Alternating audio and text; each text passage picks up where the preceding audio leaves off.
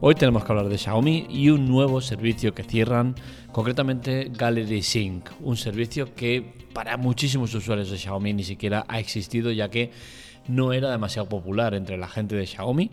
Sí que es cierto que hay muchos otros que sí que lo usan, pero por lo general la gente no era muy de, confiar en este servicio. No sé si eh, era más gente anclada al pasado de Xiaomi, a esa Xiaomi eh, de importación que no sé, no era global y tal, ¿no? No sé. Pero la cuestión es que hay muchísimos usuarios que no usaban este servicio, que ni siquiera lo conocían y hoy vamos a hablar un poco de él, vamos a hablar de por qué lo cierran, qué representa este cierre y todo en general. Primero de todo, el tema de Gallery Sync. ¿Qué es? Pues bien, era la galería de Xiaomi que servía para sincronizar las fotos en la nube. No tenía límite de capacidad y era un servicio que estaba realmente bastante bien. ¿Qué alternativas hay a Gallery Sync? Pues bien, pues actualmente las mejores eh, alternativas son Google Fotos y Amazon Fotos. Google Fotos es una alternativa que yo dejé de, tener como prioritaria por el tema de que dejaron de también de ofrecer eh, capacidad delimitada en la nube pasaron a tener límite, con la cual cosa ya no era el buen servicio que era antes. ¿no? Por otro lado, tenemos Amazon Fotos, que tiene un, un límite de 5 GB, creo que son de vídeos, pero sin embargo, el tema de las fotos tienes capacidad ilimitada a máxima calidad.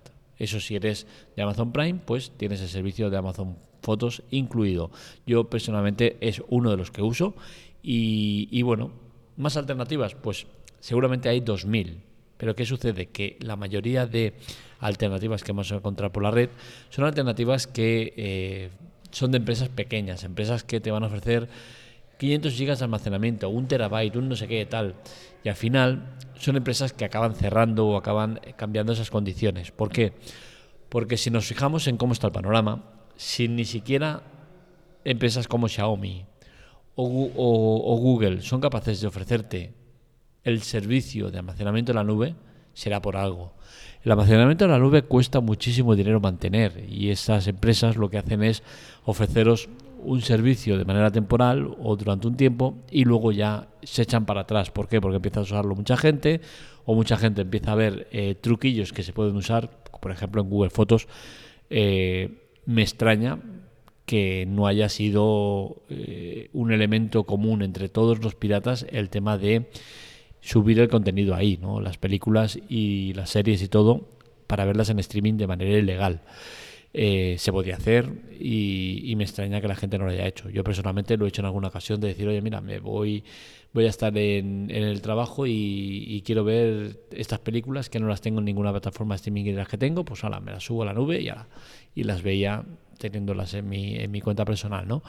Eh, al final es eso, ¿no? Las alternativas es muy difícil encontrar una que sea viable y que perdure en el tiempo. Normalmente lo que suele pasar es eso, que las empresas suelen cambiar las condiciones o directamente cierran porque no es viable el, servicio. Eh, hay una alternativa casera, yo es la que uso personalmente y tengo que decir que estoy muy contento con ella. Se trata de un NAS. Yo tengo un NAS, el cual, eh, para los que no sepan, es como una especie de nube privada y física. Es un disco duro conectado a la red. ¿Qué, sucede? Pues que me permite eh, almacenar cosas de manera remota, eh, acceder a ellas también y todo ello de manera local. Es decir, es una red privada. Es una cosa que yo tengo en casa, la tengo encendida. Normalmente no lo uso como NAS de nube, es decir, yo normalmente lo enciendo para hacer copias de seguridad y lo vuelvo a apagar. No me gusta tenerlo encendido. No es por desconfianza o por temas de seguridad, que también podría ser.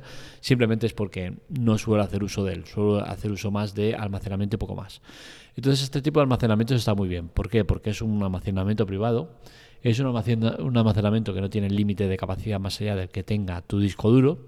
Yo, por ejemplo, tengo un disco duro de 4 terabytes y otro de 4 terabytes, es decir, 8 terabytes. Con 8 terabytes me sobra de sobras eh, para tenerlo todo almacenado ahí, ¿no?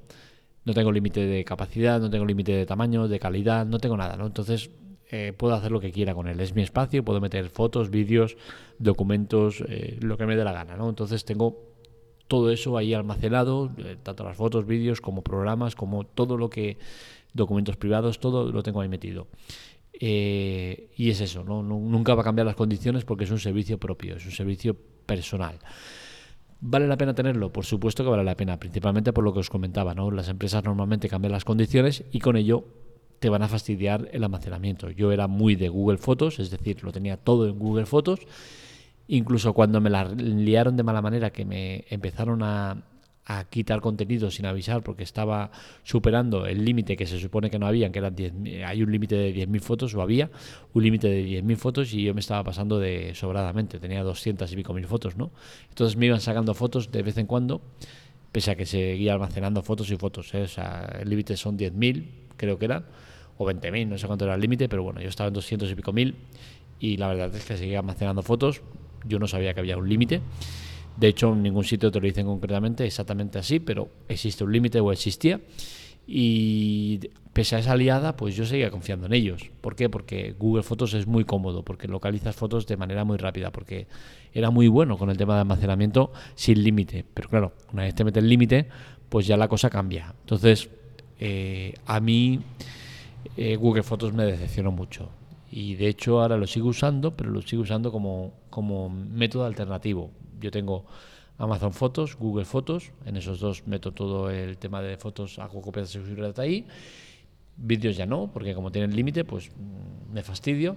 Y luego, pues aparte tengo el NAS, donde almaceno todo, todo lo que tengo. Y aparte, otro más que ya no lo uso tanto, pero lo voy usando cada X tiempo, cada cuatro meses, seis meses, pues hago también una copia de seguridad en un disco duro externo.